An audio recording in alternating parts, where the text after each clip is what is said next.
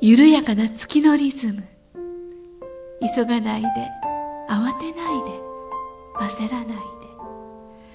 月明かりの中で事の葉を紡ぐ。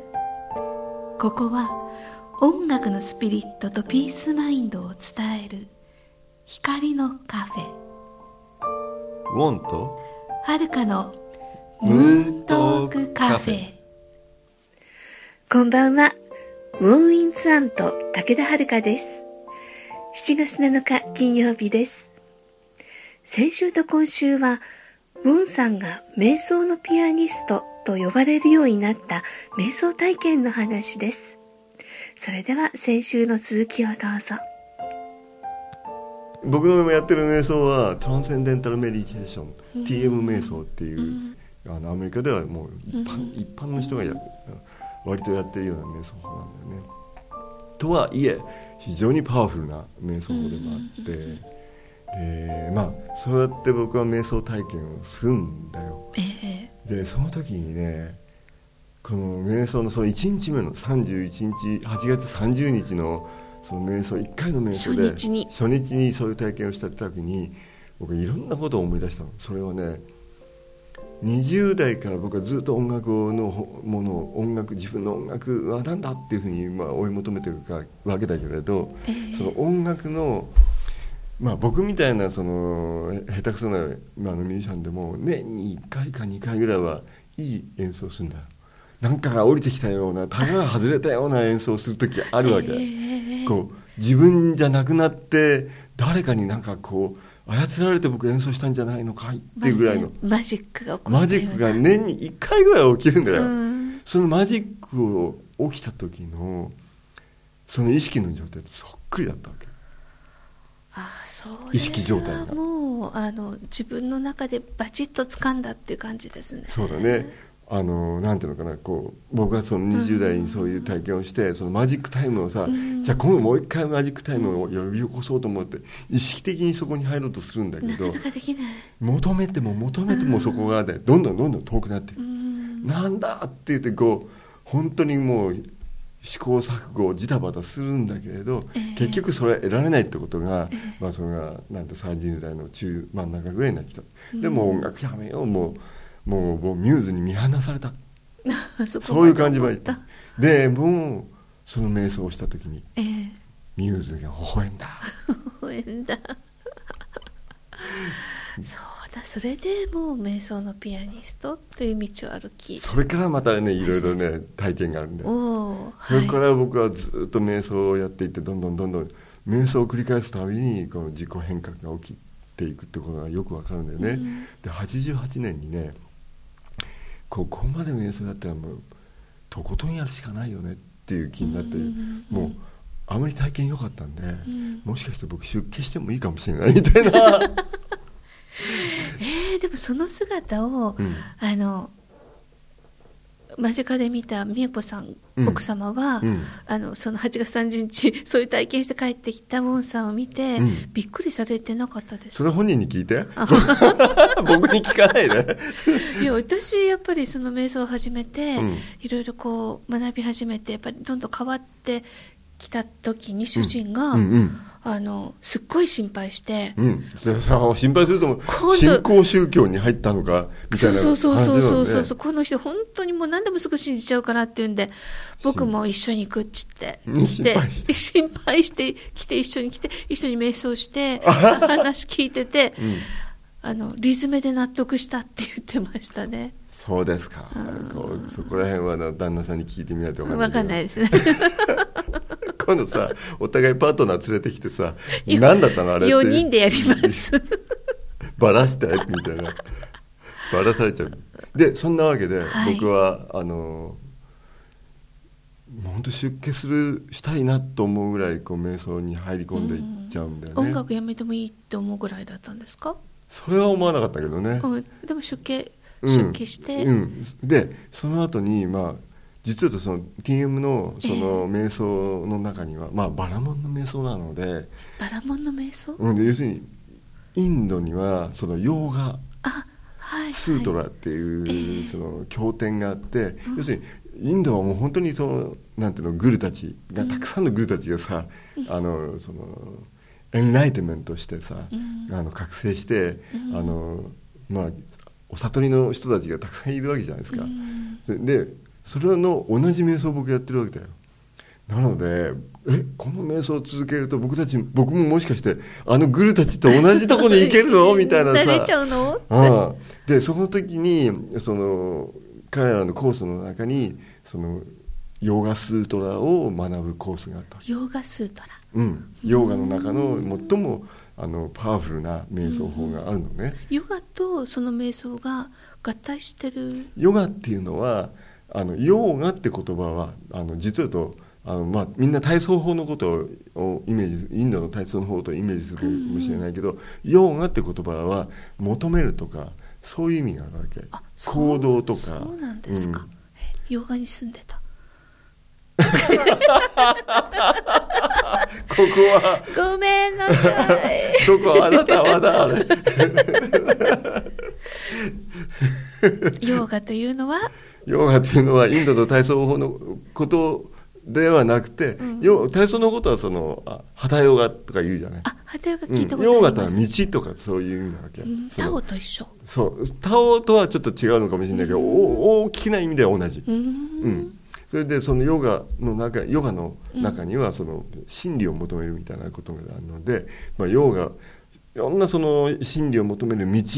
を開発して、えー、その道の開発の方法をこうテキストにしてあのノウハウ本にしたのがヨーガスートラという本なの、ねえー、でそのヨーガスートラには、まあ、要するにこう シーディー テクニック超能力テクニックというのがあってさその前世を見れたりさなんかもうあの空を飛んだりとかっていうコースがだんだん怪しい世界に入っていくその怪しい世界のコースに僕参加したのえー、なんでなんかもう興味津々耳なんぼすごい体験したんだけれど、えーうん、見ちゃいました、はいまあ、あのこれ誰でも見るってことはではないのかもしれないけど、うんまあ、こ, この際もねさんじゅうねん近く経ってるのでもうバラしちゃうと、うんまあ、あのクンダリーニ現象というのが僕の中に起きたのね。クンダリーニ現象って、まあ、要するに神秘体験を激しくするような現象が、まあ、そのコースの中で起きて尾てい骨のあたりのことですよね。そう尾てい骨あたりからそのあの生体エネルギーの最も強烈なやつがこう、うん、あの背骨に沿ってもうわーっと上がっていく、うんうん、そう、そうするとさんぼんぐらい何本かのこうヘビがこうくねるようにこう体に上がってくるすごい大変、えー、大変な体験なんだけれど、うんでそのこうあの背骨が上がってくると同時に一番下のからこう小さなこうお皿のような円盤がこうこうとこう高速に回転しながら光ってくるか体の中をなんていうのチャクラっていうの円, 円盤がチャクラにいるの？お腹にあるここにわかんないこここれハートのチャクラ喉のチャクラ、まあ、活性化していくっていうことですね。下から順番にこう活性化していくななつのチャクラが上がっていく、うん、そう、そういうのをこう毎日のようにこう横になってると、まあ、霊視体験っていうのが見えてくるんだよね、うんうん、そういう体験しちゃってさあら僕すごいかもみたいな大変なんだけどねそうですよね。チャクラがこう、ね、活性化して動き出して、うん、っていうとやっぱり体の変化っていうんですかね、うんうん、それはエネル、エネルギーがこうボルテックスのようにこう上がってくるって言いますもんね。そうだねあの煙突状態になるわけ、うん、歩く煙突状態になってそうそう一番サハスララチャクラって一番トップの方からパーッてなんかすごいブルーの光がわーっとこうあのオーラのようになりあのあの飛んでいくんだけどねあの見えるようになってこられたんですか。瞑想中見えるんだよね。うんあまあそれはそういう体験をしてうわこれはすごいなとかっていう体験をさせてもらってそれはでもすごくあの特殊な状態だからありえたんであって今の日常生活でそれを見ることはないんだけどね、まあ、瞑想深い体験を何度も何度も繰り返して 何, 何日間何週間かやってるとそれでもう体がその瞑想そのものになっていくと瞑想の体験でそうになってくるとそういうことがどんな人でもかは分かんないけど起きるんだよね。モン、うん、さんはそういう体験をされて、うん、い, いわゆるこの属性を生きていくっっていうギャップって出なかったですか？出ました出ました出ますよね。私もかなり出ちゃってでもその話をちょっとその置いといてでも出ますよね。なんでその音楽の話をしたいんだけど、うん、そういうコースをやってもう私服体験すごかったわけよ、うんもうええ、もうそれは本当に強烈なそのエクスタシーの体験なんだけれど、うん、そのエクスタシーでもう体がそうもうあふれんばかしのエクスタシーの中にいいこのまあコースももう終わ、終わりに近くなってたけどみんなでパーティーしましょうとかって言って、えー、そういえばウォンさんってピアニストですよねって言われたわけ、うん、まあまあピアノは弾いてますけれど、うん、でちょっと最後にあの演奏していただけないでしょうかこのパーティーの中で。ああリクエストされた。でその時にね、うんもう体はその新陳代謝率みたいなのが一番最低の状態になっているしもうほとんど食事ができしてないような状態だったしできるかなと思ったんだけれど、えー、実はそのちょっと前に僕あるビデオを見せられてるのね、えー、そのビデオはチャンティングって分かるかね。チャンティングそのベーダにはベーダのお、まあ、一種のお経みたいなのがあるんだよね。サマーベーダとかリグベーダとかあのアタルダベーダとかそういうベーダの吟唱をする臨唱吟唱吟唱吟唱まあまあ読経だよね読経だよね。それをふたりのそのパンディエットっていったまあ聖者たちがそのそのまあお経を読経するときに、まあ、ある種の超越状態で。うんうん、超越状態で瞑想状態でそれをやるわけ、うん、あトランス状態っていうのが分かりやすいかも。トランス状態でそのお経を読んでる、うん、そうするとねそれ聞いてるとねこうふわーっと何かが吹き上がるようなね共鳴していっちゃいますよね。共鳴していくし僕自身もそこなんて瞑想体験深い瞑想体験の中にいるので、うん、ビシビシ入ってくるのよ、うんうんうん、そのあそうか音楽っていうのはもしくは演奏というものはトランス状態でやればいいんだ超越状態で瞑想の状態で演奏すればいいんだっていうそのヒントをもらったわけ。それは本当に今の今のっていうかこれまでの音楽業界の常識の真逆のところですよね、うん、ほら僕はずっとやってきたことっていうのは、うん、意識的に一生懸命トレーニングして、うん意識を意識的にはいい音楽をやるとしたり、うん、そうじゃない手放してピアノの前に座りなさいって彼らはね僕に教えてくれたわけ。それはもう本当にその体験をしてなければ、うん、いきなりそれだけ言われたらあのピアニストの方怖くてできないですよね。できないよね、うん、僕だって怖かったさ、うん、でもさもう私服感でいっぱいだしさそっかそっかでもう、うん、もうもうそうかピアノもみんなの前で弾くんだピンとかさ、うん、いいんだ手放しちゃってもう、うん、手放しちゃっていいんだもうチャクラもバンバン、うん、燃えてるし開いちゃってるし決してバカにしてるんじゃないんですよでもなんか様子が目に見えるようでうんあのウォンさんがこの変わっていく瞬間っていうんですかね音楽が変わった瞬間ですよね。そうだね、それはその時そうだなごじゅうにんかろくじゅうにんぐらいの方が、うんあの聞いてくださっていたと思うんだけど、えー、ピアノの前に座ってちょっとまあ瞑想の状態に入って、うん、あともう指が動くままに任せていった、うんうん、初め、まあ、ちょっと意識があったかもしれないけど、うん、もう音がにさんこ出てきた時あともう、もう覚えてない、うんうん、どんな演奏したかも覚えてないんだけど、うん、ふっと気がつき始めるとあ演奏がもう今終わろうとしてるってのが分かるわけ。あ意識が戻った戻ってきてる、うん、でわっと自然に終わってふっとあのみんなを見たらさ先生は目の前でなんか驚いてるわけよもう顔がもう目がでみんなはさ、まあ、本当たくさんの人がもう泣いてくれてて涙を先生すごいことが起こったって何か起きたって先生もその驚いてるし、うん、僕だと驚いてるさ、うん、そうですよね。でもみんなもそこにいてくれた時その時にいてくれた人たちがそれを受け取ってくれてるっていうのがあって、うん、ああこれなんだなってやっと僕がそのなんて音楽のそのそのピアノの前で座って演奏することのなんていうのかな単なる技術じゃない、うん、魂のレベルから音楽演奏するってこういうことだったんだってことはその時分かったわけ。そこで新しい音が生まれた。それがはちじゅうはちねんだったかなのごがつぐらいだったんだね。もうじゃあきゅうじゅういちねん、よんじゅうねん、うん、でも話は実はそれでは終わんないんだよね。え、まだ終わらない今度はまだって言っちゃったまだんだよ、いい喋ってて、うんはい、もうこれだけでもうよんじゅっぷんいったんです。そうですね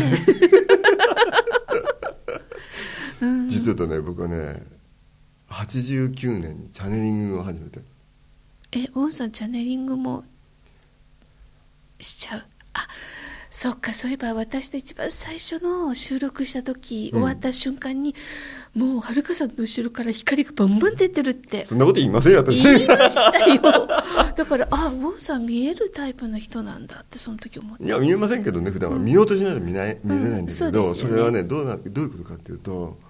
そういう体験した後はさっきも言ったように日常生活とあちらの世界とこちらの世界の狭間で生きてるようなところがあって、バランス取るの難しいですよね。いろんな現象が起きてるんだよ、うん、でその中にこういろんな、まあ、なんていうの、まあ、超越的な存在よ、言うならば霊的存在がもうやってくるような体験が繰り返されるんだね、まあ、それはいわゆるいいのもいればそうでないのもいるってことですか、うん、それはちょっとわからないんだけど、僕自身がそのいろんなそのなんていうかこうまだその彼らとつながる方法が分かってないから、あ、はいはいはい、僕の周りで右往左往してるのは分かるんだけれど、うんうん、どういうことか分からないわけよ。いわゆる生きてるのもいるし、うん、あのもう亡くなった方もいるし、生き量はなんかいなかったと思うけれど生き量はいなかったと思うけれどそれはよかった、なんか気配があるわけよ、うん、亡くなられた方、いわゆるそれでも成仏してない方、いや分かんない。ああ、そっか。あの、うん、でも僕はある瞬間に分かった相手、一人の相手がいる、うん、母親だった。あ、そう。僕こう、まあまあ、そういう状態がこう、そう、うん、こう寝ても覚めても起きていて、である時寝ても覚めても起きていて、うん、はい、である瞬間にこう 足, 足元になんか立ってる女性がいた、うん、でそれははっと気がついて、それどう考えても母親だと思ったわけ。母親の波動だったわけ。お母さん亡くなられたお母さん、確実にあれは母親だと思ったわけ、うんうん、その時にあ、俺ってちょっと何なんだろうと思ったわけ、うん、その時にある友人がいたわけ。これさ、加藤さんっていう加藤春信さんっていう方が、男性、加藤さん、男性が、はい、ね、ウォンさんバシャールって知ってるってそっか、バシャールに今度つながるんですね。いや、実はバシャールにはつながらなくて、あ、そう、僕はエクトンっていう存在につながってくるんだよ。エクトンの方。その時にね、ボイスですね。彼がさ、実は言うと、うん、リチャード・ラビンっていうチャネラーが、はい、今日本に来ようとしてるんだけれど、うん、セッションがあるんだけど、ウォンさん参加しない？講演会じゃなくて個人セッションの枠がある。そのセッションは、うん、チャネラーになる。チャネラーになる。一日セッションだった。うわー、一歩違えばチャネラーもんになってた。それでそのセッションはすごかったんだよね。受けられたんですね。うん、まあいろんな瞑想をそこでまずするんだけど、うん、一番最初にあのまああの午前中から午後にかけてのいろんなセッションがあるんだけど、一番最初にやった瞑想っていうのは。あのまあ、自分の意識が広がっていくっていう瞑想をするわけ。今自分の意識は今少しずつ広がっていった。それで今この部屋いっぱいに広がっていった、うん、今部屋を覗いて空どんどんに広がっていく、宇宙まで広がっていく。その宇宙の向こう側には霊的存在が、宇宙的存在がいますそこに彼ら一緒に彼らあのそのあなたの意識の中に入ってきます、うんうん、入ってくるんだよ入ってきました。入ってくるんだけれど、まだ僕は拒否してる、うんうんうんうん、拒否してるので僕の内的なものがなんかブロックがあるんだね。で拒否してるからさ、出たり入ったり大変な状態になるわけよ。でも僕はその瞑想中にさ、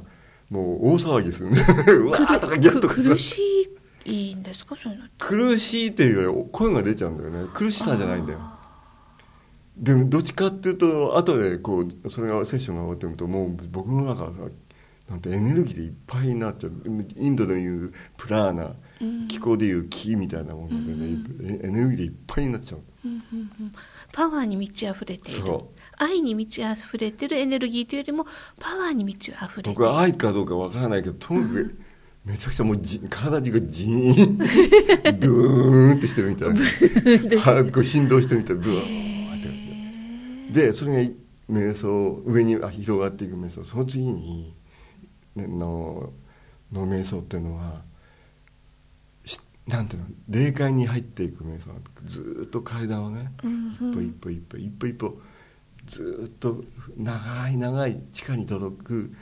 階段をあなたはずっと一歩一歩降りていきます。霊界って言ってもピンからキリまでやっぱり階段がね、まあ、まあ光の世界に行くんだよ、うん、で一番下の、うん、その階に着くと、うん、そこには木のドアがあります、うん、あ確かに木のドア、そこには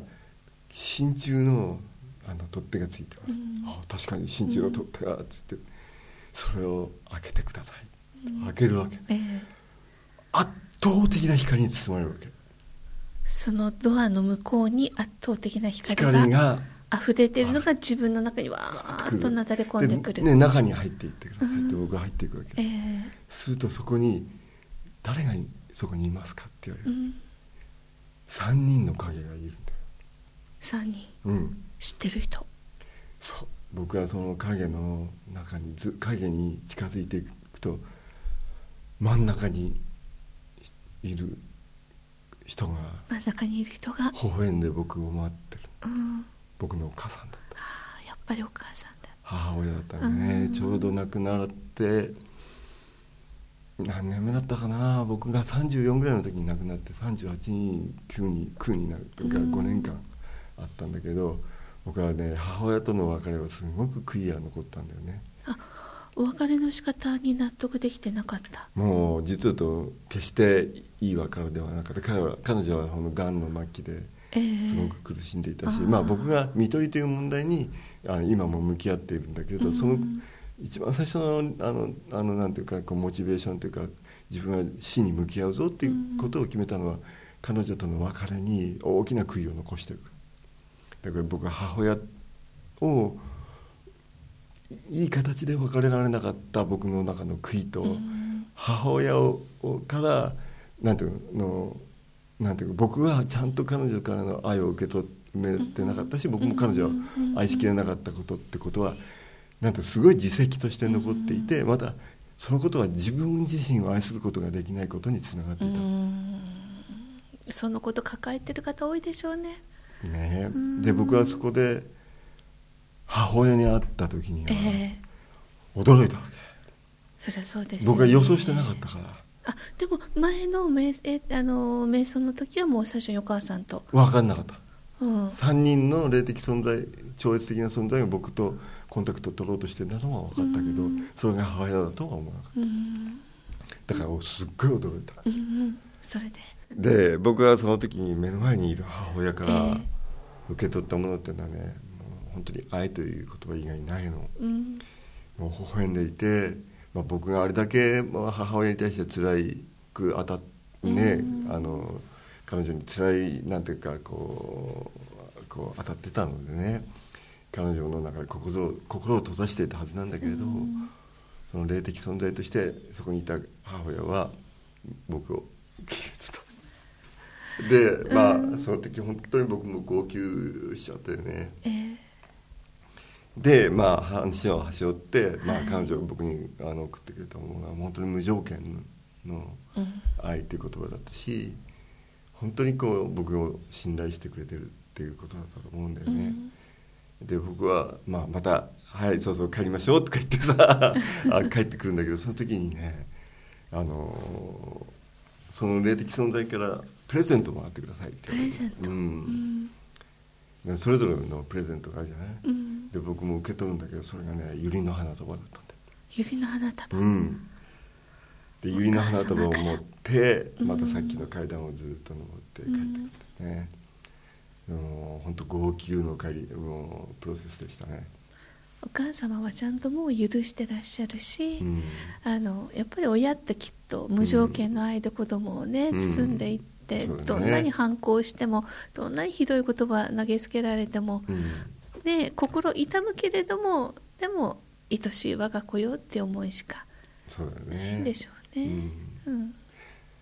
で話は実はそれで終わってないの。あら、まだ続き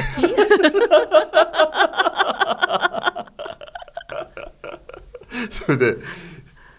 最後のセッションしましょうって、ね、リチャード・ラビンが言ってくれて、えー、そういえばこの、まあ、今参加者ごじゅうにんろくじゅうにんいますけど、この中でちょっと激しい体験してる人いますよね、モンさんお, お見通しちょっと前に出てきてみんなの前でチャレンジしてくださいえーとかいう感じでさ、あの今度は要するに今は霊的体験だけだったけど、今度はそのチャネラーとしてみんなの前にこう、うん、あのなんていうの、導き手として、あの要するにこのそのメッセージを送るっていう、うん、やり方をやってみましょうってことになってさ、うん、えーとか言ってさ、で隣にリチャード・ラビン、隣にチャンパクさんって言ってさ、通訳の、うん、すごい素敵な人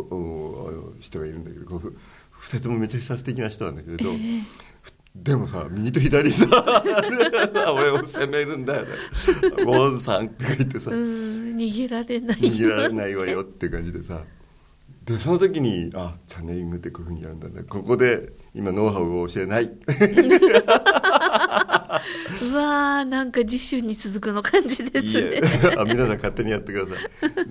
チャネラーになることは僕はいいと思ってないのね、う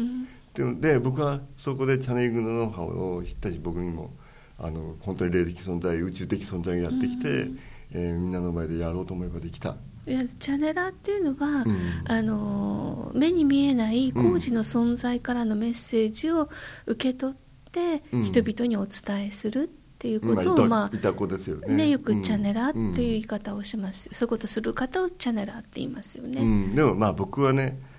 えー、その後そのまあ要するにこう霊的存在がやってくるんだけれど、うん、まあいっしゅうかんぐらいした時に、うん、あ僕は自分が右に行きたいときは自分で右に行くよ、うんうんうん、あのいちいちそのなんて霊的存在に伺い立てるのはどうかなと思ったわけ、うんうんうん、その時に僕はいつも、まあ、僕にとってのグル的存在がに言ったのは、えー、僕はやっぱり あ, のあなたという存在は僕にとって本当に大事だけれど、僕は自分の人生を自分で選択していきたい、うん、で彼はあのうん、それはすごくよくわかる、僕私はあなたのそばにいつも見守ってる、うん、でもあなたはあなたの意思だとで生きなさい、うん、で僕は彼と分け別れて、うんあのまあ、彼はずっと見守ってその後見守ってくれてるとは思うけれど、うんえー、僕は再び彼を呼び出すことはない、うん、やはりそこで ディーエム 瞑想という瞑想の方法を学んで、そうだね、瞑想の方法もチャネリングの方法も僕にはこう学んで、うん、それで母親に会ったことがやっぱり一番大きくて、うん、そうですね、つまりね人の前で演奏するっていうことはある意味こう自分を本当に愛してないと演奏できない。それはすっごく深いことですよね。だから僕は母親の問題を抱えてた時には自分を愛せなかったので、うん、でチャネリングの中で母親に出会って、うん、母親との和解をして、うん、母親がいつも僕を見守ってくれていると、うん、それは僕自身を愛することでもあったし、えー、そして瞑想の中で超越上意識の中で僕は演奏するってことが僕の音楽の在り方なんだってことが分かって、うん、そうやって僕はようやく人前で演奏するようになすることができるようになったのね、うん、それがはちじゅうきゅうねんのあそうだね秋晩秋だよね。じゃあにねんかんねしっかり修行して自分なりのその瞑想の道をねそうつけて、そしてきゅうじゅうねんのしがつのようかに僕は自分で演奏しよう、それが人の前で演奏しようと思って、でその時にやっぱ僕のソウルメイトたちが応援してくれるんだよね。でその時の録音がムーントーク、あ一番最初のですね。そうあれが僕が人前で僕が本当に自分に向き合って演奏した最初のコンサートで、ね、ウォンさんにとっての魂本来の魂の原点ともいえるコンサートになったっていうことですね。そうだね、あれが僕の原点だね、うん、まあ瞑想の話から、まあ、僕の音楽っていうのはこういうふうに結びついているので、まあ瞑想のピアニストっていうふうにあの僕のスタッフが僕のことを読んでくれたのは、えー、その通りだなと僕は思う。本当そうですよね、うん、あの多分聞いてくださったねリスナーの皆さんは、ああ瞑想っていうのは結局この自分自身の中につながっていくことであり、うん、そして自分が抱えてきた一番大きな問題を解決するにはある意味一番の近道だったと思うね。それしかなかったというか、それぞれのプロセスなので、あのどんな人も同じプロセスだと僕は思わないけれど、そうですね、僕の場合だよね。そうですね、ウォン、ウォンさんのプロセスウォンさんのね道、うん、でも聞いた方ってすごく今参考にされたと思うし、あの特に今いろんなメッセージを受け取る方っていうのがすごく増えてるようにね思えるんですよ、うん、そういう時代になってきたなっていうかね。そうだね、だからあの鵜呑みにしないって言い方はすごく失礼に聞こえちゃうかもしれないんだけれども、あくまでも僕の場合であって、うん、私もそうなんですけどね、うん、チャネリングの話ね、うん、そうそうそう、うん、だから決定権っていうんですかね、権能というんですかね、決定権はちゃんと決める権利は自分にあるっていうね。そうだね、ところはね、追い詰められるとさ、やっぱりさ、うん、こうだよって言ってくれるとその楽な感じがするけれど、そうそうそう、やっぱり最終的には自分だよな。そう、あなたのね、あの後ろにいる方がこういうふうに言ってるわよとかねまあそれで納得する場合もあるんだよね、まあ、それで救われる場合もあるんですけれど、うんねうん、そこにあのずっとすがっちゃうと自分の人生、ねね、一生そうやって生きてなくちゃいけなくなっちゃうし、ねうん、歩けなくなる可能性ありますからね、うんはい、うわ深いあの瞑想のねお話、ウォンさんのね体験聞かせていただきましたよね。でもまたそのうちねあのしましょうはい、わかりました、ね、であのウォンさんのあの大切なパパさんがね、うん、あのごがつじゅうさんにちに天にお帰りになられて、うん、あの Facebook などでもねいっぱいあのボンさんたくさん発信してらっしゃって、うん、で改めてのトークをじゃあお盆いいねのあたりにちょっとこのところパパを呼び戻そうね、ねあのはい、姿勢感が続いてきて、この今お母様の話してたんで、はい、お盆のあたりに改めてそうですね、うん、親父の言葉を止めどなくたくさんあるぞでもいいお別れの仕方したから、はい、よかったですよね。今日お送りした曲は童謡ワンから星巡りの歌、そして今お聴きいただいている旅愁、同じく童謡ワンからお送りしました、えー、次回のオンエアはしちがつじゅうよっか金曜日ごごしちじからの予定です。さてウォンさん、しちがつはコンサートいっぱいですね。そうなんですよ、いろいろあるのでぜひ皆さんに来ていただきたいです。そうですね、うん、じゅうろくにち日曜日は青森行かれるんですね。青森はね、えー、国際交流ハウス、うん、これすごいあのなんていうかこう親密な感じでね、毎回行くたんびになんかいい思いするのね、景色も周りの雰囲気もすごくいい。あらいいですね、うん、えー、っとウォン・ウィン・ザンピアノコンサート in 青森、つながる愛と感謝、これは昼の部と夜の部ありますので、うんはい、選んでください。チケットのお申し込み先はコロボックルファミリーです。えー、っとウォンさんのホームページの方に詳しいお電話番号とか載っていますの で, です、ね、こちらでチェックしていただけると間違いがないと思います、はい。さてしちがつにじゅうさんにち日曜日は東京ですね。東京ですね。はい。アーツ千代田さんさんさんいちコミュニティスペースというところで、うん、えこれはハートアート展のオープニングイベントとしてワークを開催。そうですね。このイベントの中で、まあ、カラーセラピストの、えー、末永さんとか江崎さんとか一緒に、えー、美恵子と僕であのちょっとしたワークをやりたいなっていうふうに思ってます。いいですね、はい、魂の表現ワーク、こちらもあのお申し込み先は、はい、えー、主催者の方かな、これもちょっとあのあのあドメインで出ていますので、うん、ホームページ確認してください。さあもう一本、えー、しちがつのにじゅうろくにち六本木の、はい、キーストンクラブキーストンクラブ東京、かっこいい、はい、ウォンウィンツァンジャズフュージョンセッション、はい、これはもうぜひあのみんな来てほしいんだよね。ねあのバリバリ乗りますノリノリでバリバリでモンさんのねあのその時その時の組むお仲間の皆さんね、うん、あの集合してやってくださると、はい、これもあの直接ライブハウスの方にお申し込みしてください、ね、お待ちしております。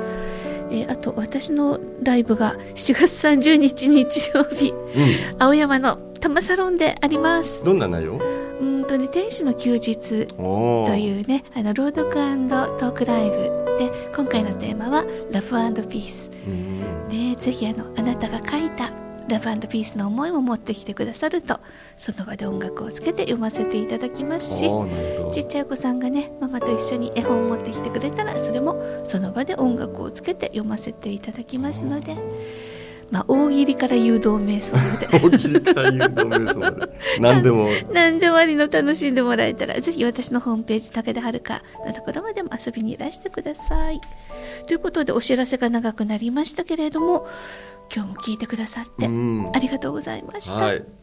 お相手はウォンウィンさんと武田遥でした。また来週。また来週。この番組への皆様からのご意見ご感想もお待ちしております。宛先はポッドキャストの添付テキストの記載にある宛先にお寄せください。ウォンと遥のムーントークカフェ、この番組はサンドウェアブルームーンの提供でお送りしました。